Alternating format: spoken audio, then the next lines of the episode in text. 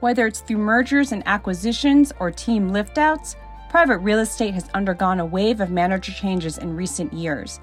In PERE's 2021 ranking of the industry's largest managers, half of the top 10 firms alone have been the buyer or seller in an M&A transaction. So what do investors think about this evolution of the industry? In this edition of Spotlight, we look at the positives and negatives of manager changes and how investors are addressing these situations. I'm Evelyn Lee with PERE. But first, what's been driving these manager changes? The short answer is the institutionalization and globalization of real estate, which has resulted in a massive amount of capital looking to invest in the sector. This has led large asset managers to expand or further expand into real estate, and they do so by acquiring a real estate firm or doing a team liftout.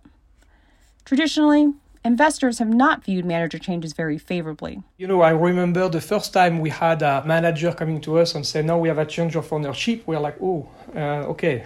That's Jerome Behrens, head of indirect investments in Europe for Allianz Real Estate, the real estate investment management arm of German insurer Allianz Group. But that was then.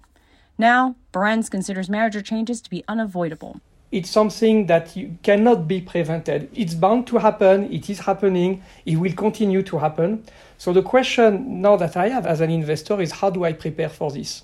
You know, you need to be prepared especially if you look at the size of Allianz portfolio where we have uh, hundreds of participation, impossible for us not to be impacted.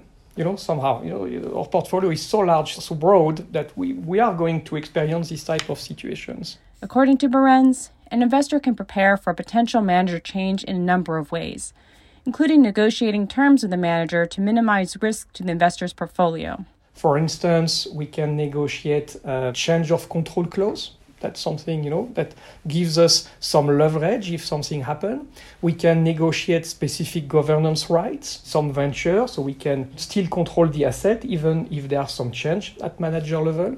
And also not least as we are aware change could always happen we need to diversify and that's where also we have a bit of a competitive edge with our scale because we are still able to diversify while maintaining, you know, high ticket size. That's something that I think puts us in a very good position. Prashant Tiwari is a partner at Townsend Group, a real estate investment management firm and consultant. He leads the firm's investment strategy function and sits on its investment committee.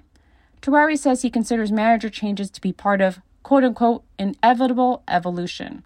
In many ways, he believes that's a good thing. There are several positives in this for real estate as through M&A and some of the other strategic hires, many real estate platforms are getting stabilized and it's increasing its longevity in case of a one-time downturn event. And in a number of cases, it also improves the support functions that have become very critical in real estate investment management, like operations, reporting, and compliance. But at the same time, manager changes also raise concerns. So the concern that it raises is that every time an M&A activity takes place or any time critical resources are brought in through a liftout is the very character of the platform that got them to outperform in the first place.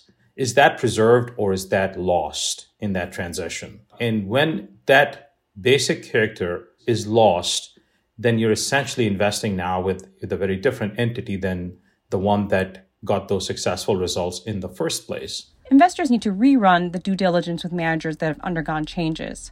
Behrens has a detailed list of questions that he asks managers during a change of control. Is there any change in the incentive package? Is there any change in the decision making process? You know, now you had an investment committee working in a certain way. Do you have any change of personnel in the investment committee? Do you have a situation where now internally you have team competing with one another? How are you going to solve that? Uh, so we really, really have to redo our due diligence and go into the details before we are comfortable. And if we find a point where it, we are not completely sure, we are going to address it and try to find a good solution. Tiwari says it's been a quote unquote mixed bag in terms of how much managers are willing to disclose to investors. The ones that do it very successfully have good disclosures that are made up front.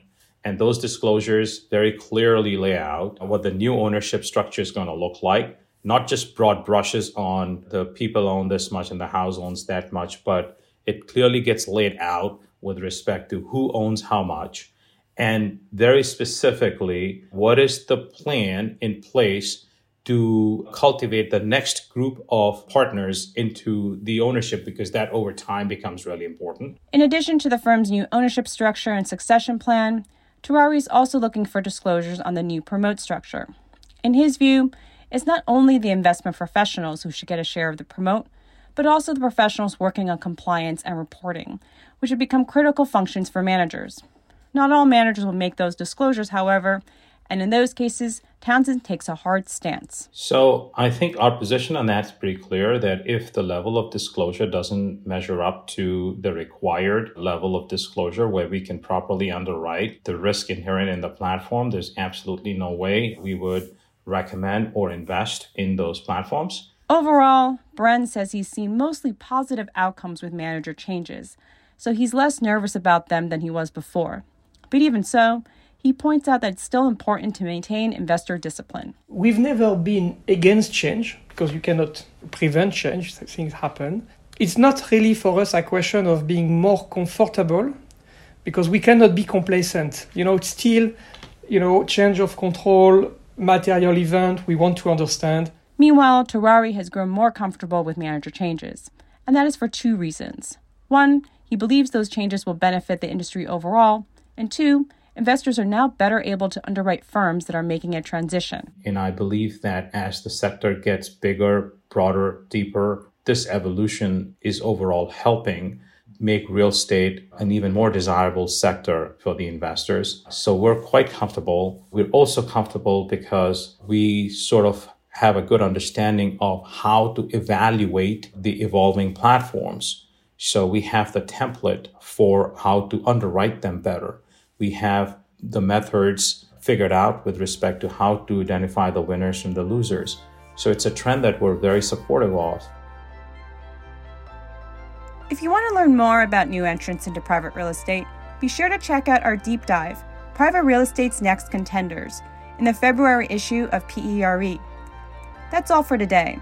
If you want to hear more episodes of Spotlight, you can check us out wherever you listen to podcasts or at PEI's various titles online. And if you like what you've heard, please leave us a review. For PERE, I'm Evelyn Lee. Thanks for listening.